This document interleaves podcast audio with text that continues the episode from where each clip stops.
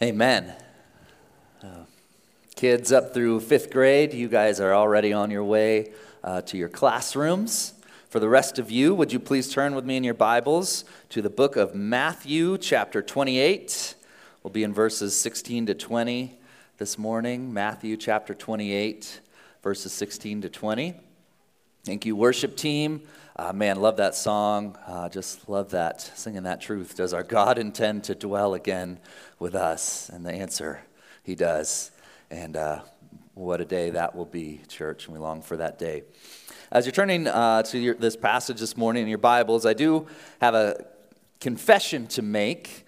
Uh, by the way, my name's Mike. I'm uh, one of the pastors here at Rock Prairie. Uh, if you're new with us, so glad that you've uh, joined us in worship this morning. But I, uh, first thing uh, you're going to hear from me is a confession, which is for most of my life, I grew up going to church, and for most of my life, even up through like my time in seminary, if uh, you know, I get to church and all of a sudden the scripture that we read was had had the word nations in it, and we started singing a couple songs about the nations, and you know I'd be like, okay, Mission Sunday. Yep, here we go. And, uh, um, you know, so how, how was church? Yeah, it was fine. It was Mission Sunday, you know, it was fine. So it would never, ever really, uh, and this is just me confessing, never resonated with it, never felt like it was for me, thought it was great for people who, you know, like living in other countries and want to feel like they want to go tell people about Jesus. That's great. Didn't feel like it had anything uh, to do with me at all. And, um, and what changed for me in that was seeing in God's word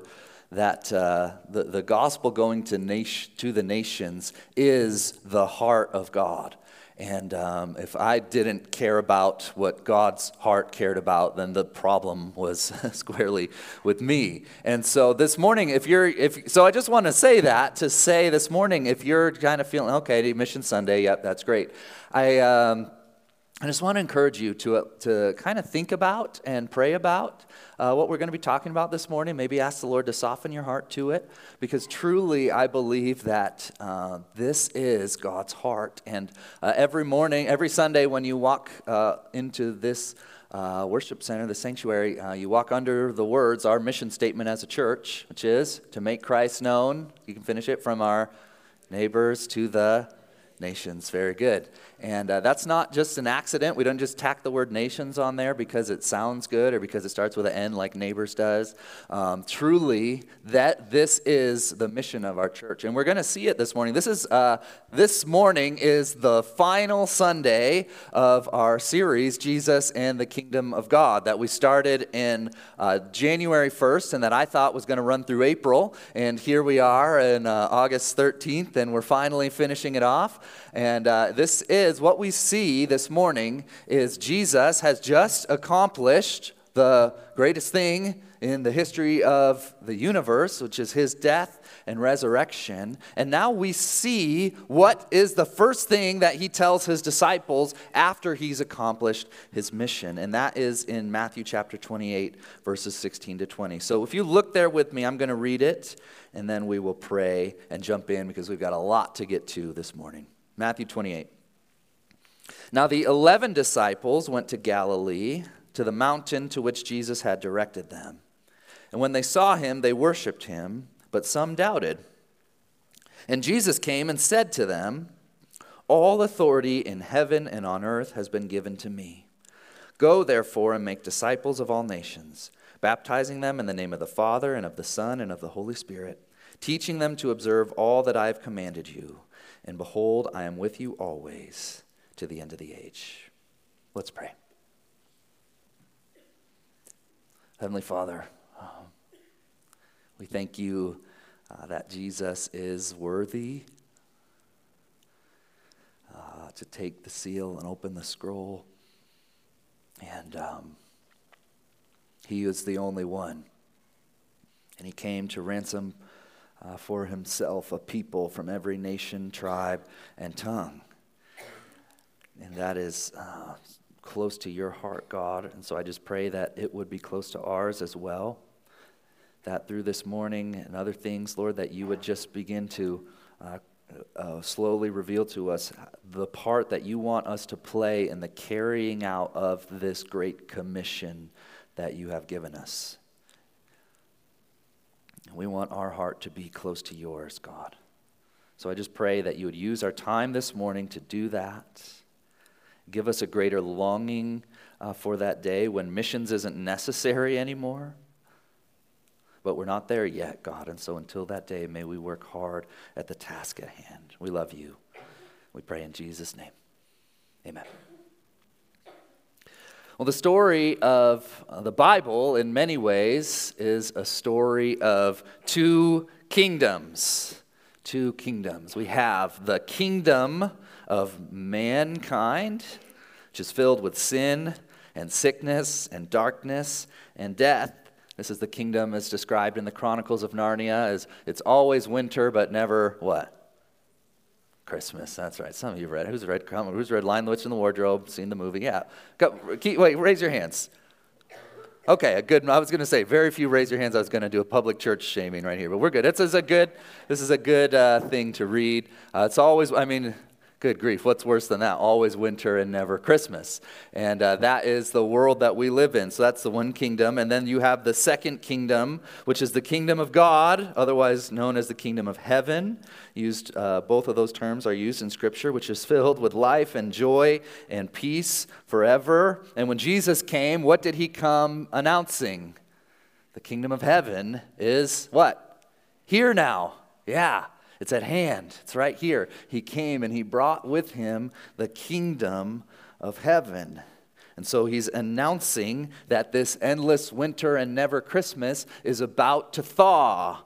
And Colossians 1:13, which you see on your screen, puts it like this talks about what the gospel is. He has delivered us from the domain of darkness, from the kingdom of darkness, and transferred us, took, taken us out of that kingdom, and transferred us to the kingdom of his beloved Son, in whom we have redemption, the forgiveness of sin. So Jesus came to pluck us out of the kingdom of darkness and to bring us into the kingdom of heaven. And how did he do that?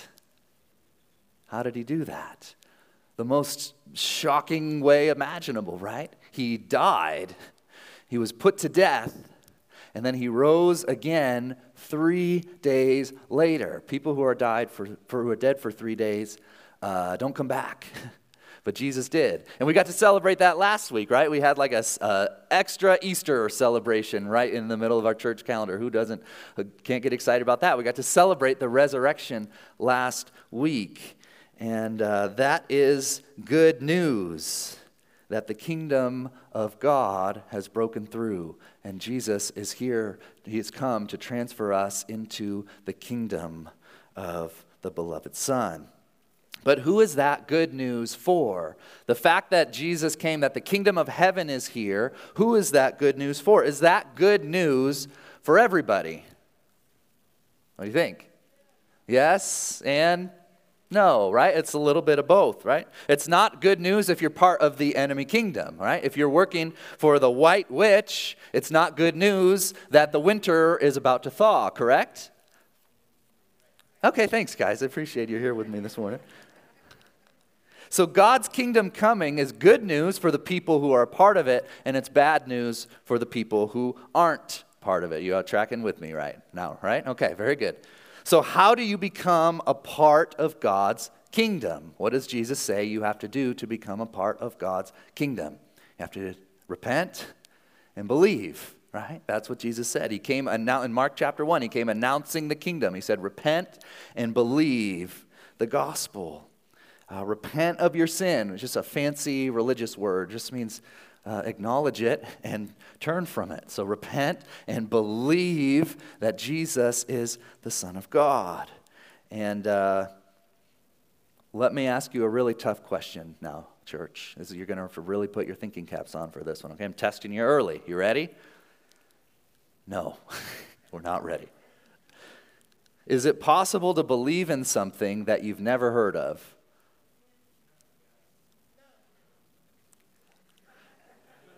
No is the answer.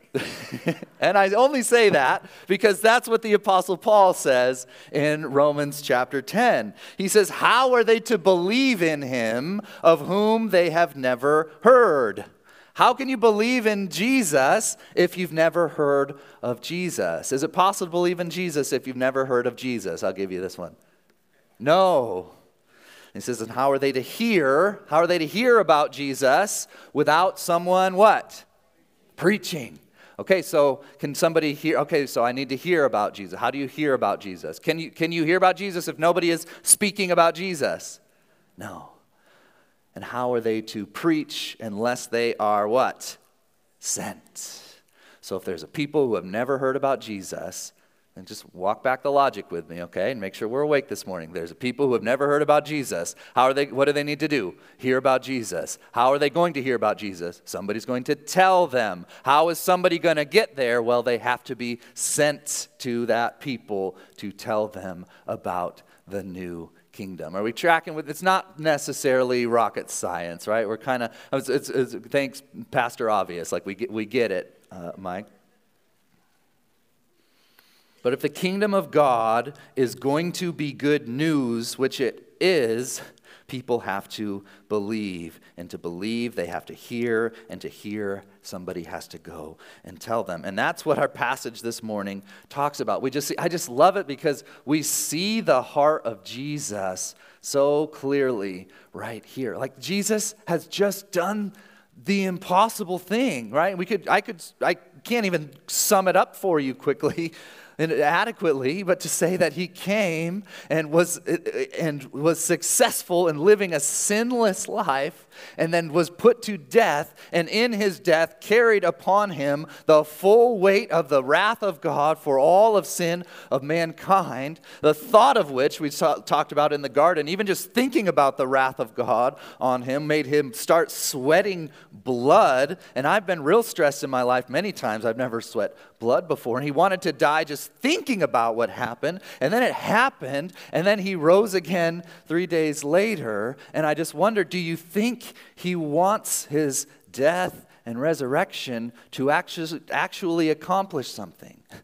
Like, do you think he cares if people are saved? And he's like, oh, yeah, I did that, but so now, guys, it's up to you. If you want to believe, great. If not, I doesn't make a difference to me. No, of course not.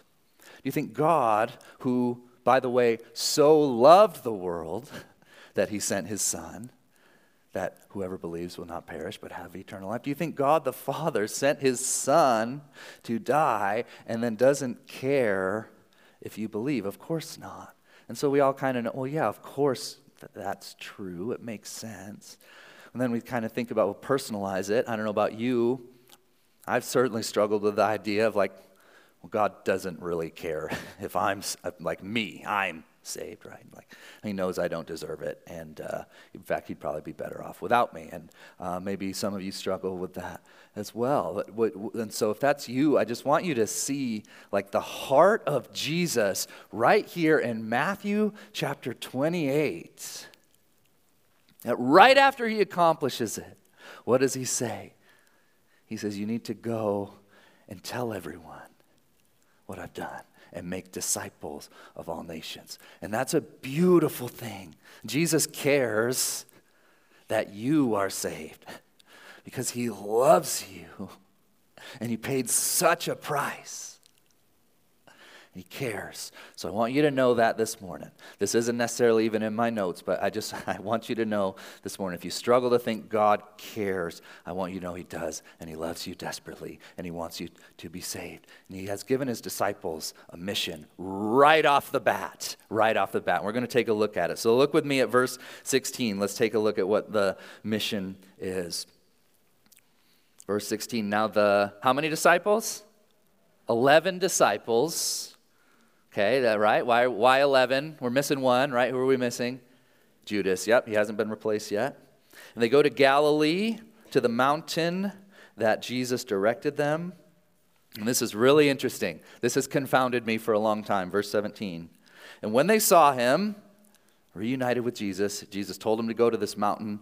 They meet him up on this mountain, which again, we can think about Jesus and mountains and different experiences they've had worshiping Jesus on mountains in the past. And now he's accomplished what he's going to do. And they've come and they worship him, but some doubted, right? Just like lands with a thud, kind of, doesn't it? Some doubted.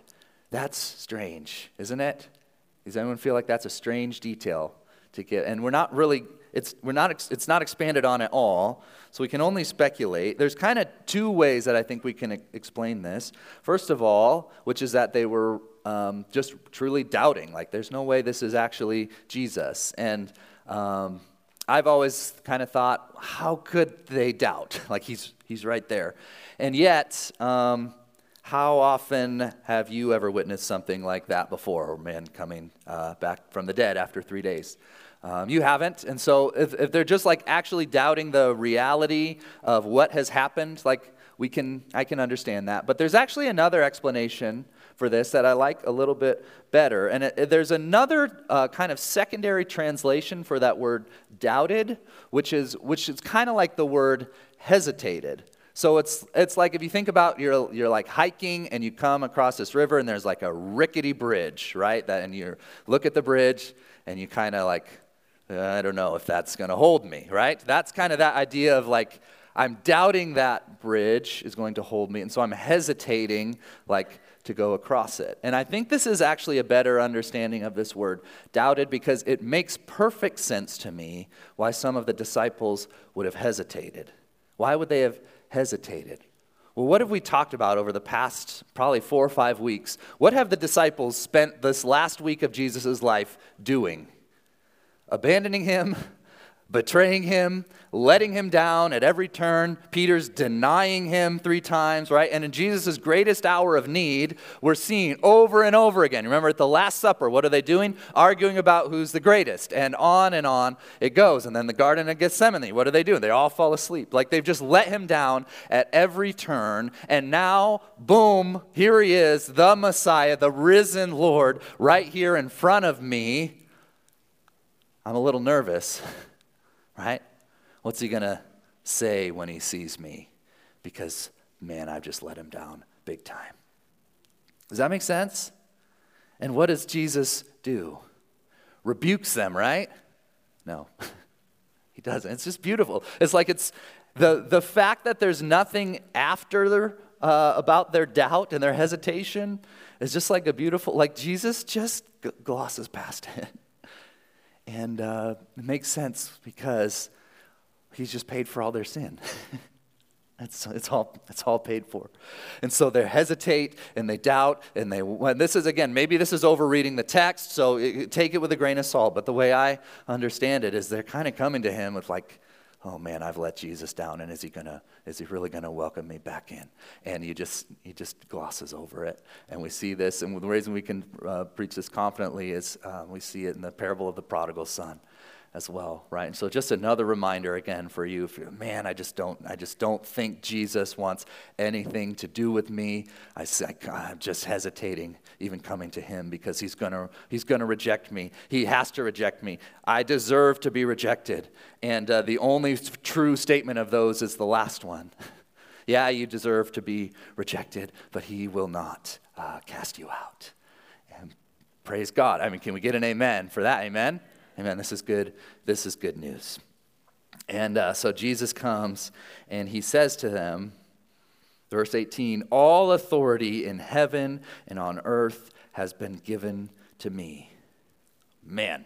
and we could spend a whole sermon on just that statement right there, couldn't we? All authority in heaven and on earth has been given to me. These are the two kingdoms we just talked about, right? What's, what's heaven? The kingdom of heaven is God's realm. And earth is humanity's realm. And who rules it all? Jesus. Every square inch of God's realm and every square inch of humanity's realm are, are ruled by Jesus. And so, do you live in one of those places? Yeah. So, does, does Jesus have full authority over your life? Yeah, he does. And uh, and so, if Jesus has authority to te- uh, over your life, then he has the authority to tell you like what your mission is of your life. And, uh, and this is what he does in verse 19 I have all authority in heaven and on earth. Go, therefore, and make disciples of all nations. Make disciples of all nations. That's your mission. And if that's your mission, we need to spend the rest of our time this morning talking about it. That's what we're going to do. So, we're going to talk about the what. What is your mission? Why is it your mission? And how are you supposed to carry out your mission? And then we're going to hear from some people in our church who are making this their goal. So, first of all, that's where we're going this morning. So, what is the mission? I'm going to get the whiteboard here and try to not make it too awkward as I roll it over here. The AV team has put some nice little tape marks on the floor. So we're going to, there we go. And um, good. That was not a, that was not a stage reaction. I thought I forgot my marker, and I don't know what I would have done because it's all the way in my office, and I would have had to filibuster for a long time. But we got it, and hopefully this one works. All right. Can we recover from this and move on? Okay. Jesus says, verse 19, I want you to look at it again. Go, therefore, and make disciples of all nations. And for most of my Christian life, like I said, I have agreed that this is, uh, yeah, this is the Great Commission. But I've focused only on the middle part, those two words, make disciples, right? Uh, this is what we're supposed to do. What does Jesus say we're supposed to do? Make disciples, right? And this is not false. Uh, this is true. Uh, however, it's not the whole story. I, but I thought that other part, again, the going to the nations, the, you know, uh, go and make disciples of all. Well, I, I, live in a nation, and so I can just, I don't, I can ignore the go, and I can just make disciples right here, and that can be my mission. Gee, and other stuff isn't for me. Um, but the point is that Jesus wants me to make disciples, is what I thought. Even the grammar in the sentence, right? It just made sense to me. It's, uh, what are we supposed to do? We're supposed to make. What are we supposed to make? Disciples. And simple as that. The other stuff is just extra. And the problem is, I was. Um, wrong about that. And it actually uh, took a Greek lesson for me to see that. And so this morning, if you're new with us, we never do this, uh, but we're doing a Greek lesson this morning. Who's up for a Greek lesson this morning? And yeah, we're gonna. Uh, I've got some weird, weird hands being raised, like four people saying that's me. Um, so good for you guys. I'm right there with you. So here we go. Flip this around. Oh, Pastor Mike, your planning is just impeccable. I was going to do the big reveal, but I didn't know it'd be upside down. Okay. Which also, you probably wouldn't have even noticed it was upside down because it's in Greek anyway, but um, this is right side up. There's a couple of you who would have noticed, and this is for you. So, uh, here's my marker. Okay. So, this is the sentence here. And um, there we go. Oh, we got it on the screen and everything. So um, the verb here isn't the Greek word for make. It's a word that we don't have an English word for, and so we use multiple words uh, in our translations. But this verb, what Jesus says, the first thing is to disciple make.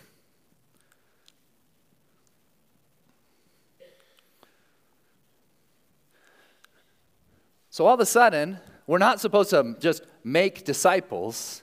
Here's what we're supposed to do the verb is disciple make, and then the object is panta, all, ta ethne, the nations. And I don't know about you, but this kind of changed things for me a little bit. Like when you really see the force of what Jesus is saying, because again, in our translations, you yeah, go and make disciples of all nations. It kind of, but Jesus said, go and disciple make the nations. It wasn't just go and make disciples, and then if the nations are part of that, that's great. Jesus says, disciple make, matheteusate. Everyone say that. Uh, say matheteusate. Good job. Disciple make panta ta ethne, all the nations. And this is the one thing that is on Jesus' heart and mind after he raises from the dead. Because it, it, now it's not just a, yeah, we're, we're all supposed to make disciples thing. Now it's like the heart question am I willing for my heart to be close to what Jesus' heart is close to? Do I really care about disciple making the nations? All the nations, by the way. And uh, this is a hard question. and this messed with me. This changed the whole tra- trajectory of my life and my ministry. And uh, maybe some of you who know me think, yeah, Pastor Mike, he's just so passionate about missions. I, I just can't tell you. It was this, among other things, that helped me start to see I've been missing it completely. Jesus died and he rose again and he said, Disciple make the nations. And then you start to go back and look in the Old Testament and realize from the very beginning, God gave Adam and Eve a command to be fruitful and multiply and do what? Fill the earth with people who are going to worship him. See, from the very beginning, this is what it was supposed to be all about. But it was just failure time and time again. Now, Jesus came and accomplished what he came to do. And he says, Disciple make all the nations. Go tell them. Do I care what Jesus wants me to do? And that's a really hard question. It's outside of the missions question. I mean, just think about that. Like, is there an area of my heart that I'm holding back from Jesus? He comes for me with his all authority in heaven and on earth, and I slap his hand away and say, "No, Jesus, like that, that's that's just my domain. I know you got most authority in heaven and on earth, but I'm like, I'm carving this area out right here, right? Maybe it's just me." If Jesus gave us a mission, we need to be all in on his mission. And his mission is to disciple make all the nations. And uh, we have a young man in our church who uh, was a part of um, a, a, mission trip that the youth trip took last year called Engage Global. And that's where I, uh, many years ago, started to learn about these things for the first time. And he went, and the Lord uh, really convicted his heart. And uh, so he actually took a trip this last summer. And uh, he is away uh, at college right now, so he can't be here to share about it in person. But I asked him to just make a quick video. So I'd love to, for you to uh, see this video and um, from Chris Adams and see what the Lord's been doing in his heart and what he's been up to when it comes to disciple making all the nations. Go ahead and roll the video, Aiden. Hello, Rock Prairie. As many of you know, I just got back from a mission trip in East Africa. And so I would just like to talk to you all about what I learned and how I got there over the last couple of years. Last summer, I went on a mission trip with Rep students to Engage Global, where we talked about the unreached people groups and people of many different religions and the type of religions that hold people back from Jesus and what culture can look like and that all kinds of stuff just about the fact that we all have responsibility and what we can do that we all we all have a part that that's true that we're all supposed to be engaged in God's global mission by Matthew 28. From that, I went to college with that in mind, and I was thinking about how I can put it into action at IU. So I got involved in Christian Org, and they ended up having mission trips at the end of this year and this is it was a very open summer for me. Definitely felt led, and God allowed it to happen through this church and through many other supporters. And it was just awesome. It really changed my experience of like the world and everything. So it was a muslim people group. They had no access to the gospel 100% muslim. There was just so many things that were so different than america. You can't just go street preach. You can't just start talking about jesus from the hilltops. You'll just get taken to prison or something. So we learned a lot about how to relationally talk to people, how to reach people through having a relationship first and then hearing about Jesus and then deciding to follow based on your actions based on the truth that you're sharing consistently and it being like a longer process. It's totally changed how I would act at IU. I think that would just be incredible if I could talk to people like that. We won't just reach Christians who have fallen off from the faith, but anyone, anyone from any religion, will just they'll see the truth by us continually sharing it in our lives. We talked about abiding, spending two hours a day with the Lord in the morning. Totally changed our mindset, how you walk around. You don't act the same if you spent two hours in the morning talking to Jesus.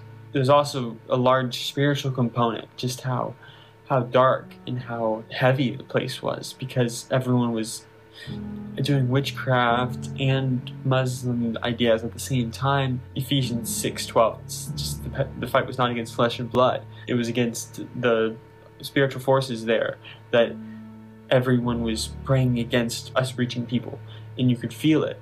And then that Jesus met us there and abided in us to make a difference in that community. I really hope this has helped somebody that um, someone sees just Jesus' heart for the nations and I'm excited to talk to any of you more about it. So glad you guys would help me go, and just thank you. Hello, Rock Prairie. As many of you know, I just got back from a mission trip in East Africa. Love and so I'll just like talk to you and, all um, about what what I learned and how I got um, there. So we're called to go and uh, disciple make all the nations. Um, that's the what of our mission. But why? Why is that our mission? We're going to talk really briefly about that. Um, first of all, we need to define what we mean by all the nations. Um, so when, we, when the Bible talks about nations, it's not really talking about like political uh, boundaries like we think about countries today. Uh, it's more uh, refers to like people or language groups. Um, and uh, so you can think about like so let's use Tipton as an example. We have kind of two people language groups. We have an English speaking population in Tipton, which is our predominant, and then we have a smaller Spanish speaking population in Tipton. And so if you like pretend that Tipton has not been reached with the gospel, and there's these two groups here, and uh, so pretend that like a Spanish speaking missionary comes and shares the gospel um, with the Spanish speakers in Tipton, um, is that going to help the English speakers know the gospel yet? No, because um, you don't know Spanish. So, what would it take? Take someone um, knowing Spanish, or take somebody from the Spanish speaking population knowing English and coming and sharing that uh, with us. So, we think about uh, all the nations, there's so many. Uh, uh language groups all over the world um, that uh, are just distinct from one another. And so, just because uh, the gospel might be in a country, it doesn't mean it's going to reach that people unless somebody specifically learns that language and goes and tells them. And so, we're called to bring the gospel across those language and culture groups. But why, why is that? Well, there's uh, four reasons I want to just share briefly. The first is because uh, Jesus deserves it. We just sang that, right? He, Jesus deserves to be worshiped by all people over all the earth that he created and now has authority over. So, just simply, he deserves it. Secondly, he died for it. Um, Jesus came as the Jewish Messiah to the Jewish people, but all along he made it clear that he wasn't only coming for uh, the people of Israel. He died so that all people from all nations, languages, and tribes could come to knowledge of salvation. Thirdly, uh, because this is what the whole story of the Bible is about. From the very beginning, uh, we see uh, the tree of life in Genesis chapter 2. And it's, it's put in the, God puts it in the Garden of Eden, and anyone who eats of it will uh, live forever. And then, strangely enough, it's one of the stranger things about the Bible. We don't hear about that tree at all, like it's ever in the rest of the story until the very end. It, like, it's just at the beginning, it just pops up, and then it, it just pops up at the end in Revelation 22, which says this. Then the angel showed me the river of the water of life bright as crystal, flowing from the throne of God and of the Lamb through the middle of the street of the city. Also on either side of the river, the tree of life with its 12 kinds of fruit, yielding its fruit each month. The leaves of the tree were for the healing of the nations the healing of the nations of the nations. All along god intended that people from every nation and tribe and tongue would be healed and restored and brought from the kingdom of always winter never christmas into the kingdom of god. And this is good news. And these are three reasons why uh, jesus gives the commission to the disciples you might be wondering, maybe you're just like, you're really holding out here. Like, Pastor Mike, uh, Jesus gave that commission to the disciples uh, back then, but why does it still apply to me now? Like, why do I have to do this? And there's a very simple reason, which is just simply that some still have not yet heard. Some still haven't heard. The task isn't finished yet. Uh, there are still places, some of you know this, others this might literally be news to you for the first time. There's places all over the world where the name of Jesus has literally never been named. Like if you went there and you somehow learned their language and started talking about Jesus, they'd be like, who is that guy? Like, is that your uncle or something? Like, can we meet him? Like, they would have no concept whatsoever about who Jesus is. And the only way uh, that, that every person in that group will then live and die without ever hearing the name of Jesus unless something changes.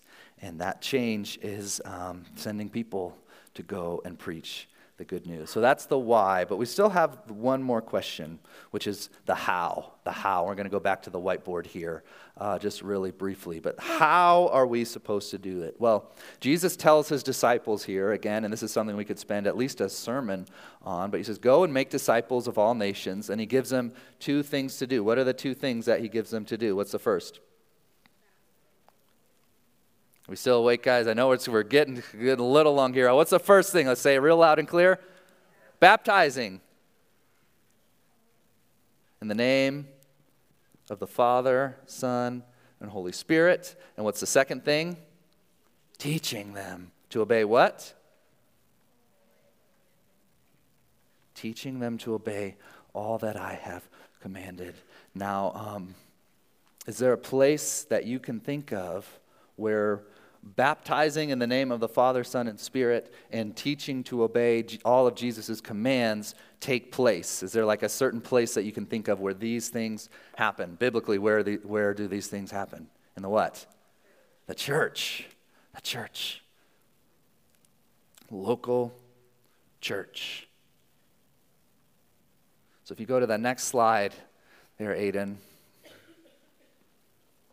We believe that these things are supposed to happen in the local church. In fact, we believe that the Great Commission compels us to go to places that have never heard the gospel and plant local churches. And so, if you want to know what's our church about, it's this it's going to places that have never heard and planting local churches so that people who have never heard the name of Jesus can hear the name and be saved, be baptized, and um, and be taught to obey everything that Jesus commands. And this morning, we're going to hear from one uh, more person in our congregation.